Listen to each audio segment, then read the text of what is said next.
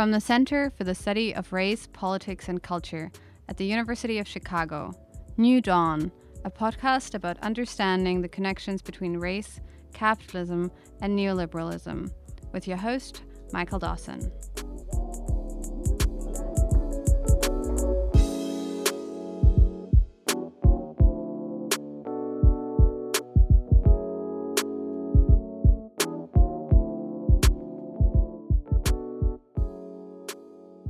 It's my pleasure today to welcome Nathan D.B. Connolly, Hubert Baxter Adams, Associate Professor of History at Johns Hopkins University, in our New Dawn podcast.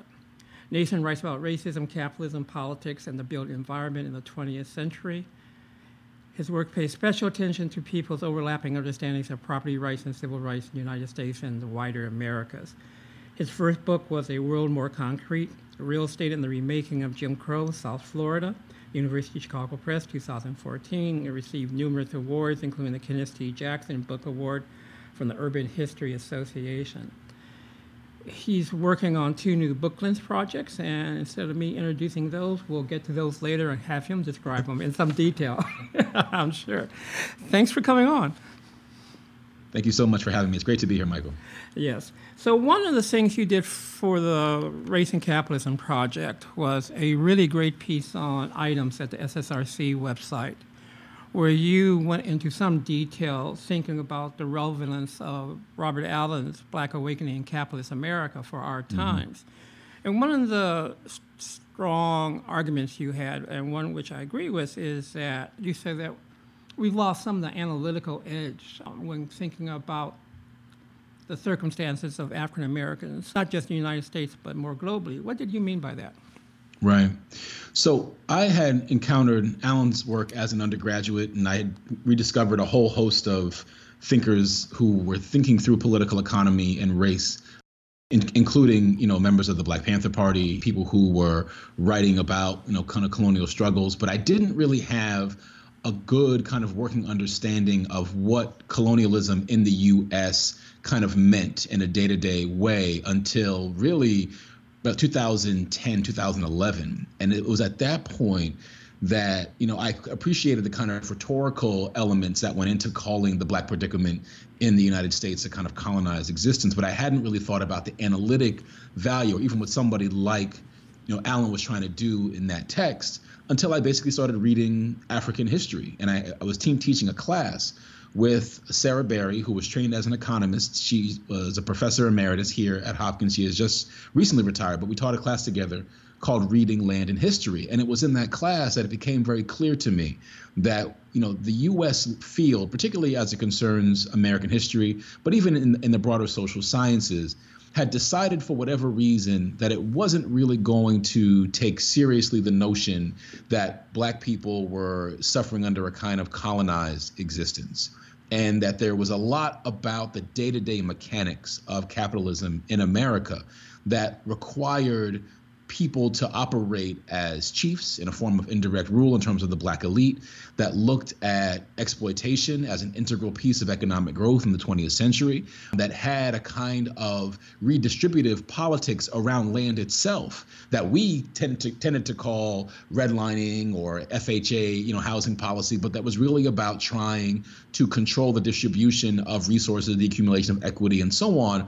And so there was a lot that helped me to really put a sharper analytic point on it, because the literature on Africa, unlike the U.S. stuff, isn't as obsessed with trying to make sense of kind of race relations as a problem, right? You have African nations with oftentimes Black heads of state who are continuing pretty consistently forms of neocolonialism, which is a term that Allen directly uses in Black Awakening. And I thought it was really helpful to think through, in a lot of ways, what was a really important intervention of the Black Power era analytically that had kind of gotten lost through the focus on Black Power simply as a topic. So we've had a lot of really important work about, Stokely Carmichael, about, the Black Power movement, about so many of the student groups and the, activist circles that, developed in response to the kind of crumbling of liberalism in the late 1960s. But we, for whatever reason, seemed to put down some of the interventions that happened intellectually to make the Black Power movement make sense, for its critique to really stick. And so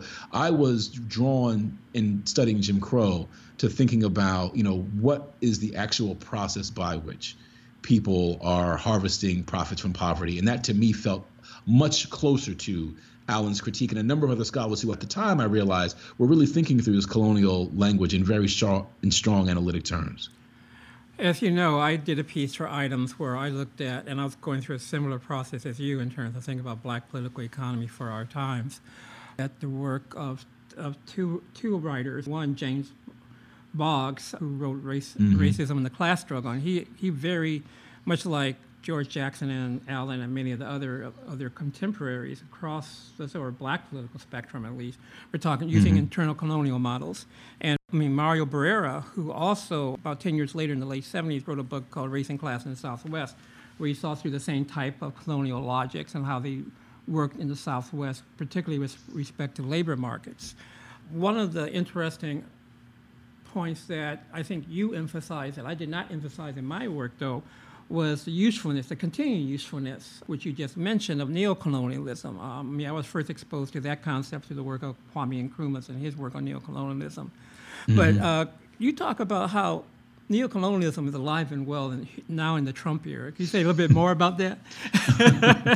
Yeah, sure. I mean, I was really taken, you know, Pastor Darrell Scott's discussion at a Black History Month breakfast where he was describing what sounded like, you know, a meeting with the warlords of Chicago, right? And he was talking about Was he talking about Rahm Emanuel?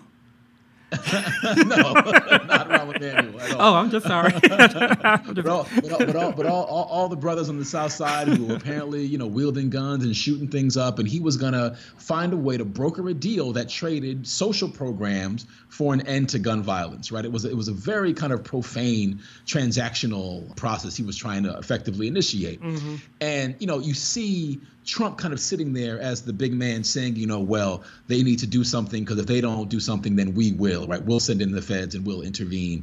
And it very much echoed, you know, what British authorities were claiming to be willing to do in their various possessions in Africa, French authorities and so forth, where if the chiefs can't get it together, then the colonial officials will be forced to intervene, right?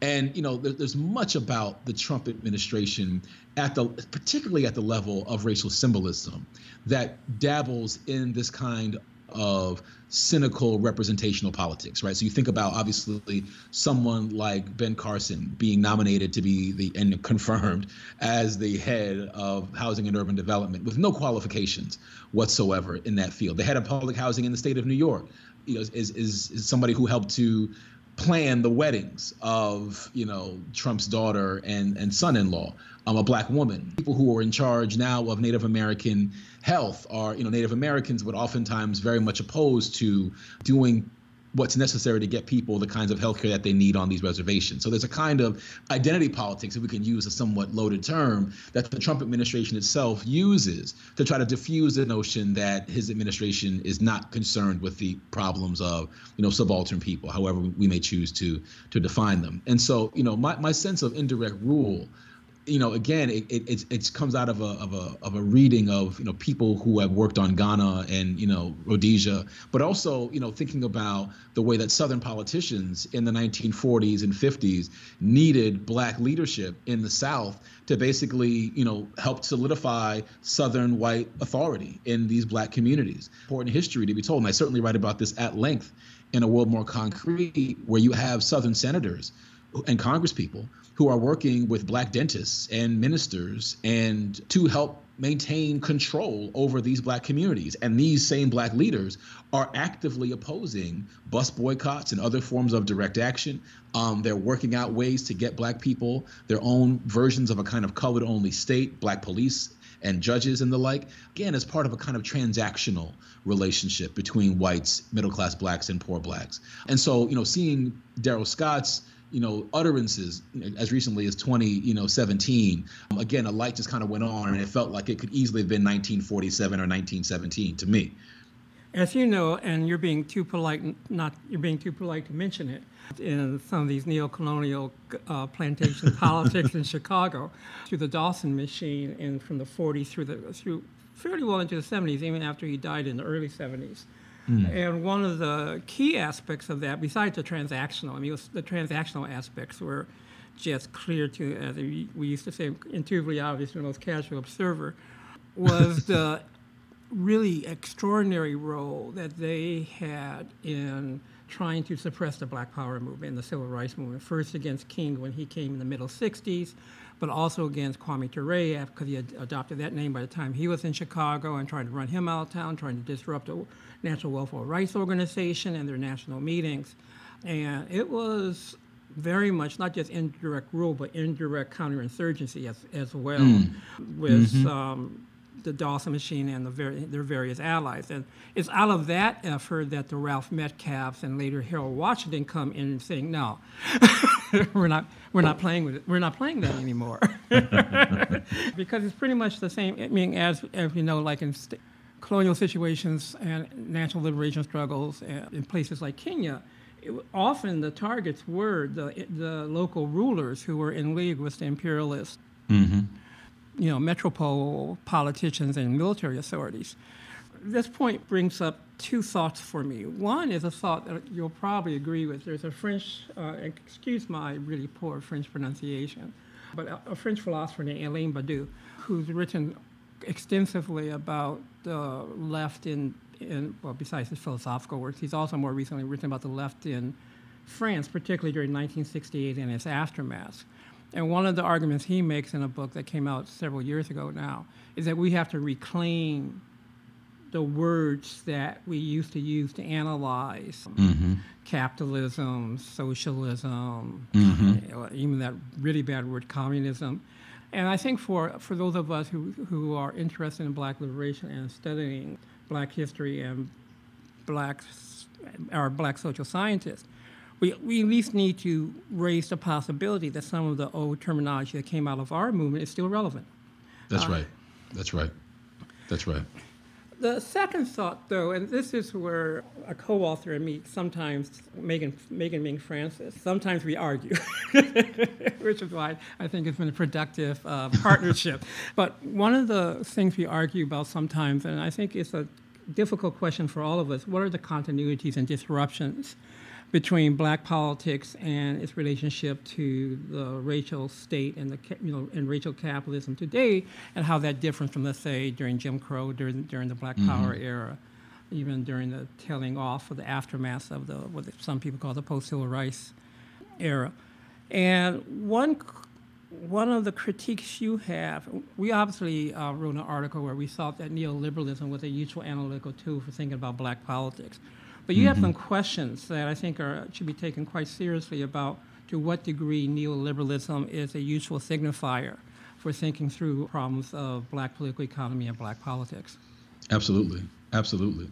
So, you know, my view on this is somewhat of a minority view insofar as people are very comfortable drawing the term neoliberalism into the discussion, sometimes as a noun, mostly as an adjective. It tends to describe a lot, or at least, you know, try to connote a lot without necessarily describing a whole lot. And, you know, part of what I, you know, try to impress on people is, you know, again, a very much a twofold kind of approach, just as you've outlined, Michael, which is on the one hand, you know, what's the term neoliberalism doing for our current conversation? Who is it bringing in? Who is it alienating, right? I mean, there's a lot of work that happens at the meta level of conversation that term can cause a fair amount of mischief. The other thing that I think is just much more critical for us to think about as analytic folks is it an accurate description of a discontinuity, of a breakage from one moment to another? There's a really important exchange that was written in the journal International Labor and Working Class History. You have Jefferson Cowie and Nick Salvatore, who wrote a piece called The Long Exception, and you have Nancy McLean and a number of others who, you know, respond to that piece. And McLean and the two other co-authors, Salvatore and Cowie, have a pretty spirited exchange. I mean, I would encourage your listeners to take a look at it. But it really got me thinking about, you know, I mean, let me just outline the argument. The argument that Salvatore and Cowie basically make is that what we consider to be the kind of golden age of New Deal liberalism is and you know, what eventually became kind of Keynesian growth liberalism is really the long exception. to two Gilded Ages, right? You have a Gilded Age in the 19th century, a Gilded Age in the late 20th century, and this moment of robust social services, of very generous public spending, emboldening workers to organize in unions, civil rights liberalism, all of this is really the exception that proves a much larger rule, right? That's a point that Piketty makes. So the argument that Cowie and Salvatore put out there, which I think is pretty compelling, is that the era of, mid-20th century liberalism that we tend to think about and associate with the right of people to really organize into unions by way of the Wagner Act, these kinds of protections, the expansion of, public spending, the provisional, services that come along with the prosperity of the post-war economy, and, this period that really is birthed by the New Deal that helps to create this, prosperity that's underwritten by the government, that in a way that's meant to basically, provide equitable, or at least closely equitable outcomes for people who are impoverished and those who are trying to enter the middle class. And all of that is an exceptional period that proves the much larger rule, which is that of Victorian inequality, that of Gilded Age inequality, right? That the late 19th century and the late 20th century really are much more in keeping with what people's day-to-day lives are like. And you can certainly see this, for instance, in terms of labor, right? The arrival of the gig economy that we talk about now in the early 21st century, that is how most people actually made their money in the 19th century as well, right? The idea of a 9-to-5 workday, you work one job and you have robust benefits, that's not by any stretch of imagination the dominant way in which most Americans engage with the capitalist system. So when you think about, this model, one of the things that becomes also quite clear is you inject in that the problem of race and what happened in the context of these Gilded Ages racially and at the level of racial politics, right? So in the late 19th century, obviously, there's a moment that comes after Reconstruction where you see this dramatic reassertion of white power and the rewriting of state constitutions across the 11 states of the former Confederacy that really do make it almost impossible for Black people to secure the kinds of political power they had hoped to secure with the expansion of the franchise and so on, right? Representation in the government and the like. And what instead you have is an effort to basically use the existing language of liberalism, the language of property and of contract, to secure their rights and their authority and their political futures. Obviously, Booker T. Washington has a kind of poster boy for this politic, but he's by no means its sole architect or even, most widely understood as being the only person who's thinking along these lines, right? Most African Americans are believing that entrepreneurship is going to solve the problems that the evaporation of political power have basically brought to the fore. The historian Juliet Walker talks about this as the so-called golden age of Black business, right? Now, when you think about the fact that liberalism as a economic and political, system, or as the kind of political system undergirding capitalism, it requires the government defense of the contract relationship. And it presumes that people are entering the kind of public sphere as individuals who are simply trying to maximize their utility by way of the contract relationship.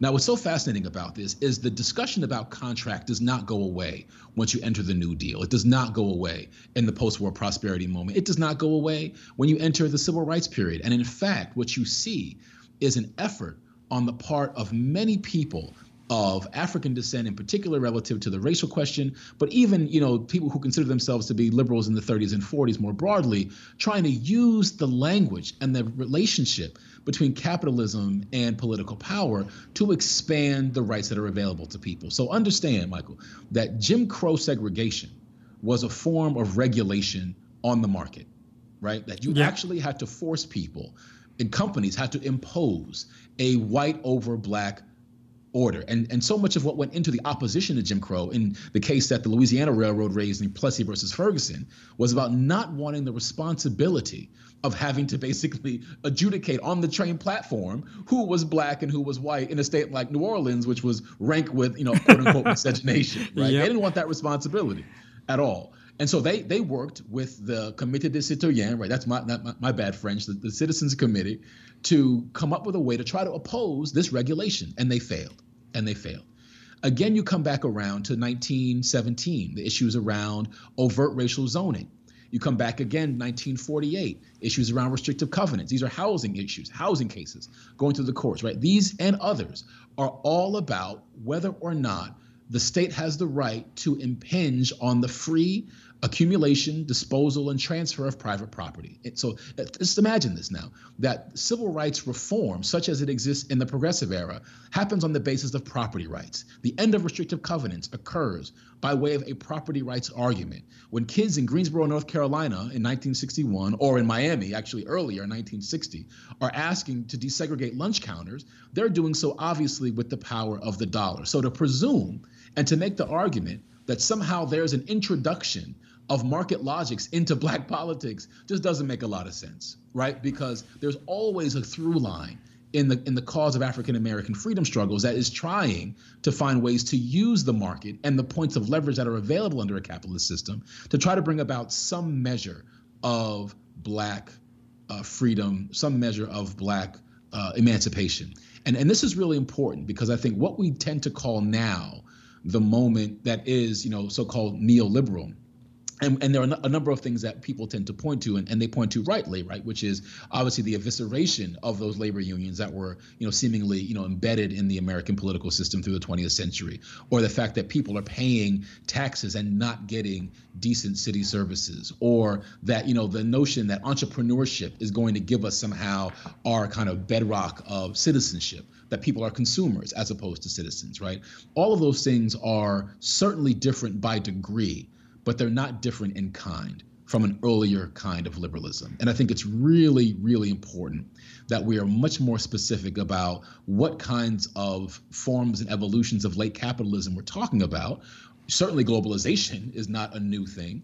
The power of finance capital, as Peter Hudson tells us in his book about Haiti and the City Bank of New York, the financial sector has long had undue influence over the workings of politics, and again, under colonial arrangements. So these are the kinds of things that I think require a lot more thoughtfulness and a lot more detail and discussion before we simply ask that a term like neoliberal simply, do a lot of the heavy lifting for us. Again, I elect not to use the term personally because I have yet to really, come up with a way to find the definitive break that people need to make the neo make sense. For me, it's all just liberalism. It's all another extension of the contract relationships that were embedded in the Constitution at its founding, certainly protected by way of the disenfranchisement movements of the late 19th century and running directly through the New Deal era, housing programs, employment policies, and obviously in the late 20th century as well. There's a lot I'd agree with. I mean, one of the two Gilded Age argument that you make is very similar to the argument that Thomas Piketty makes in his book on capital in the 21st century, that what we went through, what we called the Keynesian era, was really the exceptional period, and we're going back to traditional levels of inequality, traditional structures of state relationships to the economy, et cetera, as you so eloquently describe. And I also agree that, this is not just an American phenomenon. This is a phenomenon Right. We're seeing through, globally as well. And I certainly, unfortunately, have to agree with you, given the state of the academy, that race is missing from most of this discussion. Mm-hmm. But this is not just a problem with the neoliberal literature. By no means. It's a problem with the financialization literature, which is I'm reading now. The great majority of sort of left and Marxist takes on late modern capitalism tend to ignore race, for that matter, gender as well, although some pay slightly more attention to gender than they do to race. I guess there's two things that I might push back on a bit, but one of them maybe not be a pushback. It might just be trying to sidestep what you're arguing.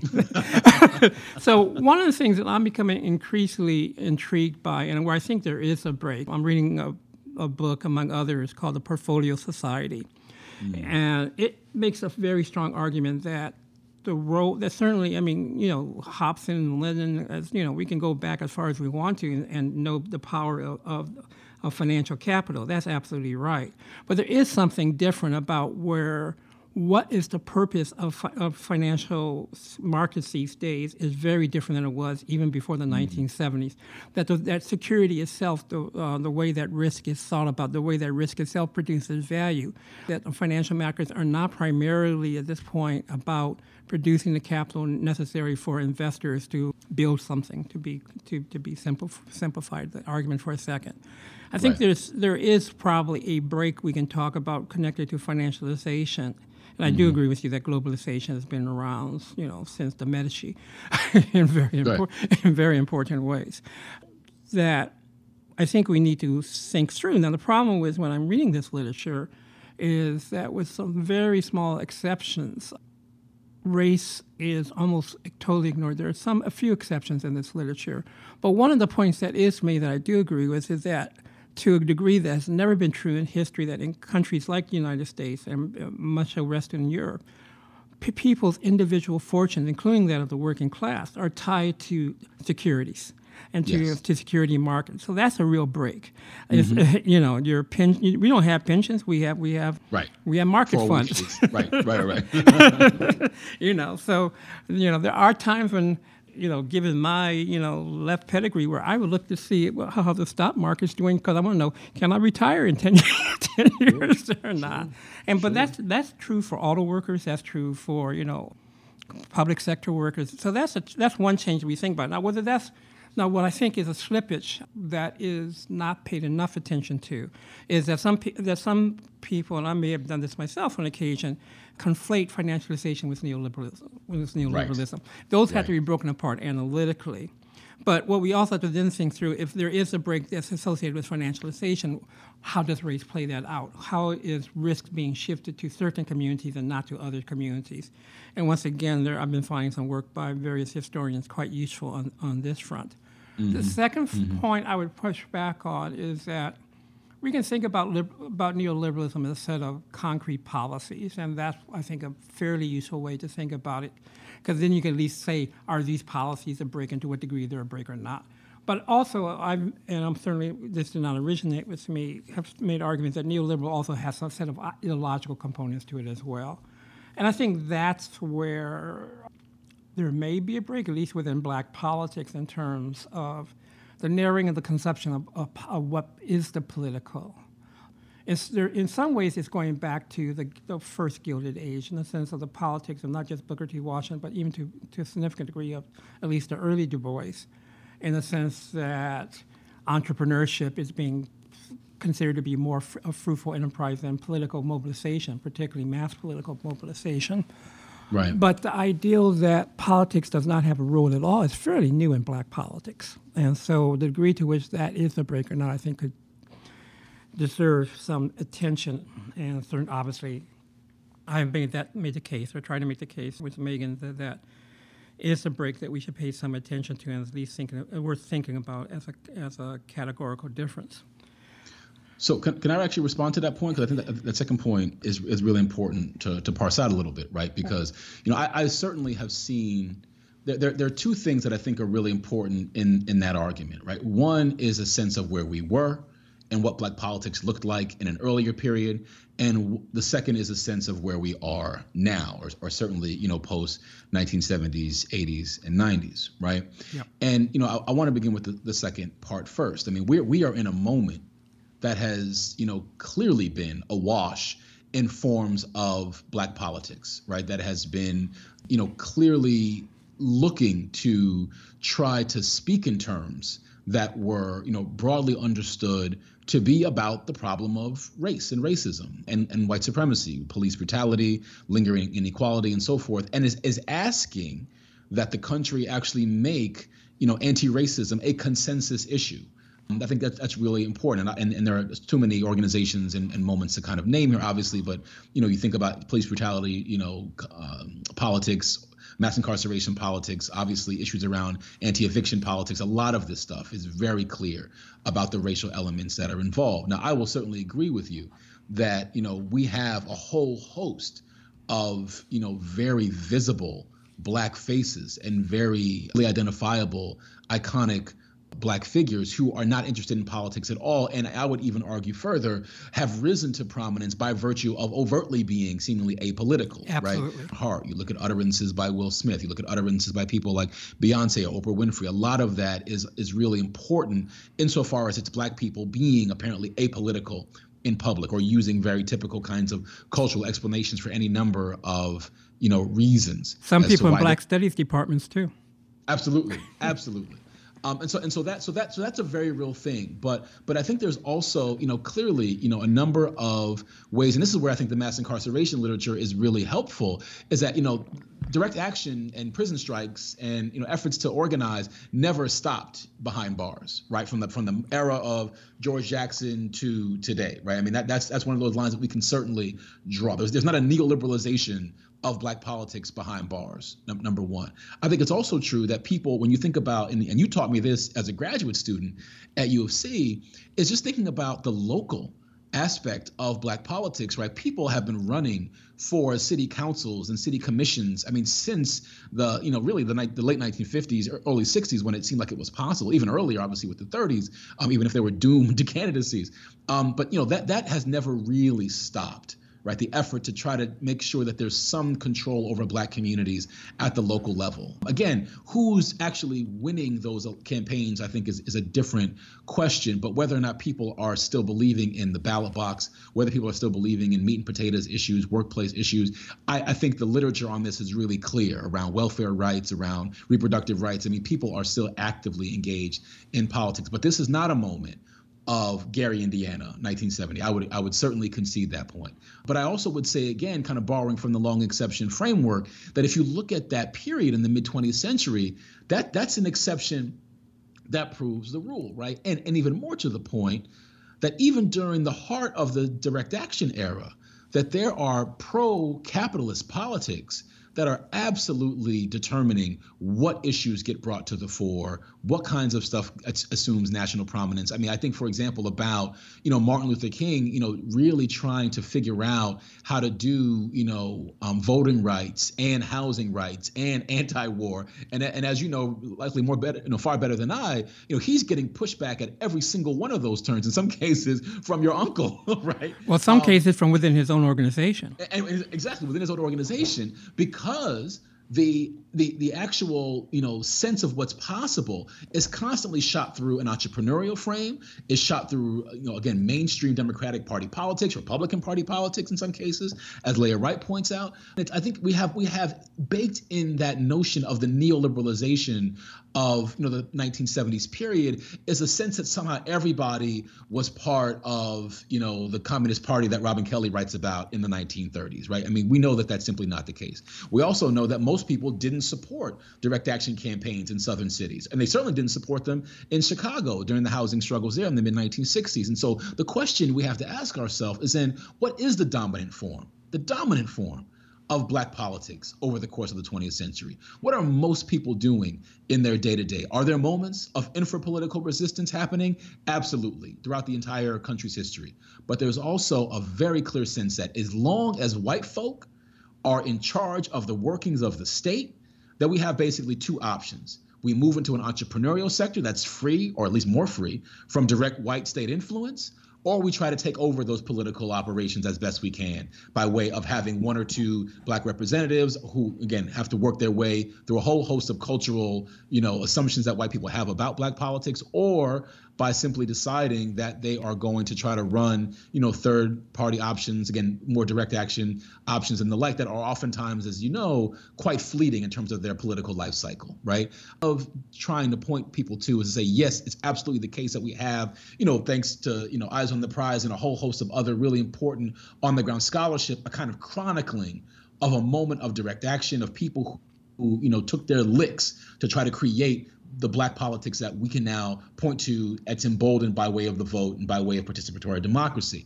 But it's also the case that in most of these moments, there's a much stronger, deeper, broader, and flexible pro-capitalist approach that is far easier to espouse because it's a response to white racism at the state level, and far easy to realize at an individual, even a small community level, because it doesn't require the same kinds of resources that running and funding a major political machine would require. And so I think it's really important, again, archivally, theoretically, to interrogate that and to have a much more kind of, I think, accurate sense of what the main tributaries of black politics are on a day-to-day basis, an organizational basis. And there's a disconnect. I think there was a disconnect in the late 60s and a disconnect now. And the disconnect, I think, what are the aspirations of grassroots black people in terms of their political aspirations and their visions of a better society?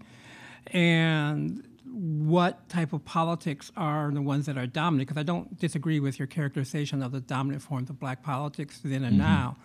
But in the 1960s, there was, I think it was a Harris poll in around 68, 69, where the Black Panther Party was the third most supported civil rights black political organization in the country, and the one that most the black people had the highest hope for going forward to the future. That didn't work out, as we all know.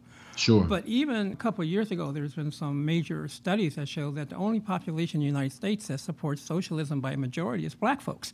So there, So there's a disconnect, I think, and I think part of what we do in both urban history, black history, and black political science, etc., is try to figure out what is the nature and causes of this disconnect between, on one hand, the aspiration of grassroots African Americans, at least a substantial portion, certainly not overwhelming majority, but certainly a substantial portion, almost any point, on one hand, and the sort of very much more narrow forms that black politics is dominant in during most periods, even during periods of insurgency, like the late teens and 1920s, or the 1960s and early to middle 1970s as well, or even now. And part of what I think we're seeing now talk about, and I've been, as I know you have as well, been meeting with some of the young activists, is trying to figure out what some of us had to figure out when we were teenagers, which is how do we deal with these black leaders who are standing in our way, who are trying to either channel us or shut us down or to use your colonial metaphor, civilize us in ways that's detrimental to black politics and black people. Right. One of the sort of things that some of my colleagues and I joke about, but it's actually an extraordinarily serious point, is that those of us who are trying to build theoretical models have to deal with, well, let me rephrase that. Those of us who are trying to honestly build theoretical models have to deal with history. And the historians have, whether it's the long civil rights movement, the long exception, the numerous works in urban history that deal with race in multiple ways, and patriarchy and heteronormativity that you point into some of your articles. Our theoretical models often run up against the historical archive. Right. But one of the things that struck me when you were writing, you were talking about a desegregated method, to some degree, this desegregated field now. Scientists at this table, and neither of us would have any idea what a desegregated discipline looks like. And I would say that is true for the majority of the social sciences, at least. So could you talk a little bit about how historians have approached that over the last 20 or 30 years, how that has both the study of the type of phenomena, whether it's Liberty City or Ferguson or the politics you've been describing for the last 45 minutes, on one end, how that's tied to how the discipline itself has evolved. Right. No, it's a great question. So just going back to the point you had raised earlier about the Black Panther Party, I think it's a great example, right? Because, I think it's certainly the case that one can come up with as kind of a set of ideas about the vibrancy of socialist thought in Afro-America by looking at the popularity of the Black Panther Party among, broad swaths of the population. But when you bear down, as many historians have, chapter by chapter with the party, you see that, oftentimes what they're doing at the local level are different in spite of, ideas that are supposed to be coming from the top about, keeping a kind of uniform, product, for lack of a better word, that never for the Panther Party, right? The kinds of services that are being provided at the local level, I think, are really important to keep in mind. So when Alondra Nelson is writing about, Black Panther health programs and the important work that that's doing, or Fred Hampton is registering voters in Black Chicago to try to actually trouble the daily machine, right? It's very different than the kinds of Black Panther politics one's seeing in the penthouse in Oakland, by someone like Huey Newton, right? And historians, I think, have done a really good job, not just with the history of social movements, but even with the history of just, cities and the country more broadly, by making sure they maintain a commitment to doing case studies. You just can't get away just as a form of of evolving thinking and arguing and academic and analytic discourse, you have to always go back to doing original research at the case study level. I'm a big believer of that. And one of the things that has made urban history such a vibrant field, really, and even political history and cultural history, such a vibrant field, is that many people who wander into other fields in the history discipline, but also who wander into other disciplines more broadly, tend to cut their teeth on case studies, right? So again, I'm thinking about my own kind of intellectual biography, right? I didn't come at, my sense of, liberalism in the long kind of durée from, picking up and trying to wade through the theoretical literature on neoliberalism, right? I mean, what I did was actually go to a site and embed myself for 3 years in learning the dynamics of Jim Crow politics in a city like Miami that's already got kind of global aspirations, that has long had global aspirations and global pressures. And, again, thinking about these dynamics in very kind of close and particular ways, going into the archives by Black business people, by Black capitalists and white capitalists, and seeing what they kind of arrived at. And part of what, I want to, try to impart is when I talk about a desegregated method, part of it is absolutely about understanding that so many of these local calculations are happening in a desegregated manner, right? I mean, it blew me away, Michael, to learn about the deep, deep investment that white business people had, not just in Black communities, but in Black politics over the course of the 20th century, right? We tend to think that, African-American politics, if it's not engaging, the New Deal state, or if it's not engaging, the kind of racist sheriff, that it's operating in these like very small space, or if it's not engaging, obviously, the white leftists who are helping to, radicalize, Black people in some kind of way by introducing them to Marx or so on. And again, that's a straw man, obviously. A lot of work has debunked that. But the point is that there are these sites or episodes in American history that we easily point to as moments of interracialism, right? The whites who were showing up during the freedom marches in Selma and so forth. But what is actually the case is that the pageant of American capitalism, racism, and politics are integrated from the outset, and that you have to really understand, for instance, why is it that people believe, for instance, that the market is the best arbiter of goods and services? When did that become the case? For my money, it looks quite clear that the minute you see the state start to desegregate and allow Black people to start accessing mid-20th century goods and services, that we stop believing in the state as an effective arbiter of the public good, yep. Right? And that evolution, right, our so-called neoliberal moment, with all of its antipathy toward workers, with all of its antipathy toward quote-unquote big government, with its belief in the mutual fund as the kind of like source of prosperity, or even the mortgage-backed security, which was then sold on these, kind of light speed markets on Wall Street in London and elsewhere. All of that is embedded in the politics of place, right? You don't get mortgage-backed securities without the redlining story, without the kinds of interracial negotiations at the local level that the FHA was doing to open up Black communities, without debates about public housing, right? And even now, as we think about, the long-term consequences of the subprime crisis, so much of those issues were about white banks going into Black neighborhoods, brokering with Black ministers and brokering with Black, wealth creation gurus, and telling them, Black people, you need to refinance your mortgages so you can basically have the nest egg that the wage economy is not going to provide you with. Exactly. Right? That this is all part of the broader piece. We know for a fact that most subprime mortgages were refinances. They were not new mortgages, right? Yep. And that has everything to do with the longer history of race and place that we oftentimes elect not to focus on. So when I talk about a desegregated method, it's those lessons that I learned from doing the field work and the archival work in these places like South Florida, certainly now in Baltimore, looking at even, in the case of the new research I'm doing in Britain in the 1910s and 20s, very similar kinds of negotiations and dynamics, man, that are facilitating the workings of empire, right? I mean, this is all part of a bigger story that I think, again, methodologically, analytically, theoretically, empirically, that we have to be willing to kind of grapple with, and in some ways just to challenge the theoretical hardwiring that we may want to bring to this if we decide not to really maintain a certain, loyalty or commitment to a case studies approach. I can't endorse case studies enough, brother, because it is really a site of important, theoretical raw material, frankly. Absolutely. One of the aspects of thinking about racial capitalism that was glaring, I think, in your items piece was what was going on the ground in Liberty City and Ferguson, and how the extraction was part of a global land grab, to use your phrasing. Mm-hmm.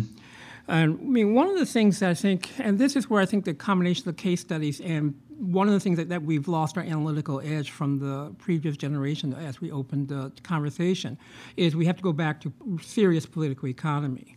So one of the things that happened once the exceptional period began to end, as you put it, is that workers, people of color, black folks, no longer had the money to buy the commodities necessary to keep capitalism going.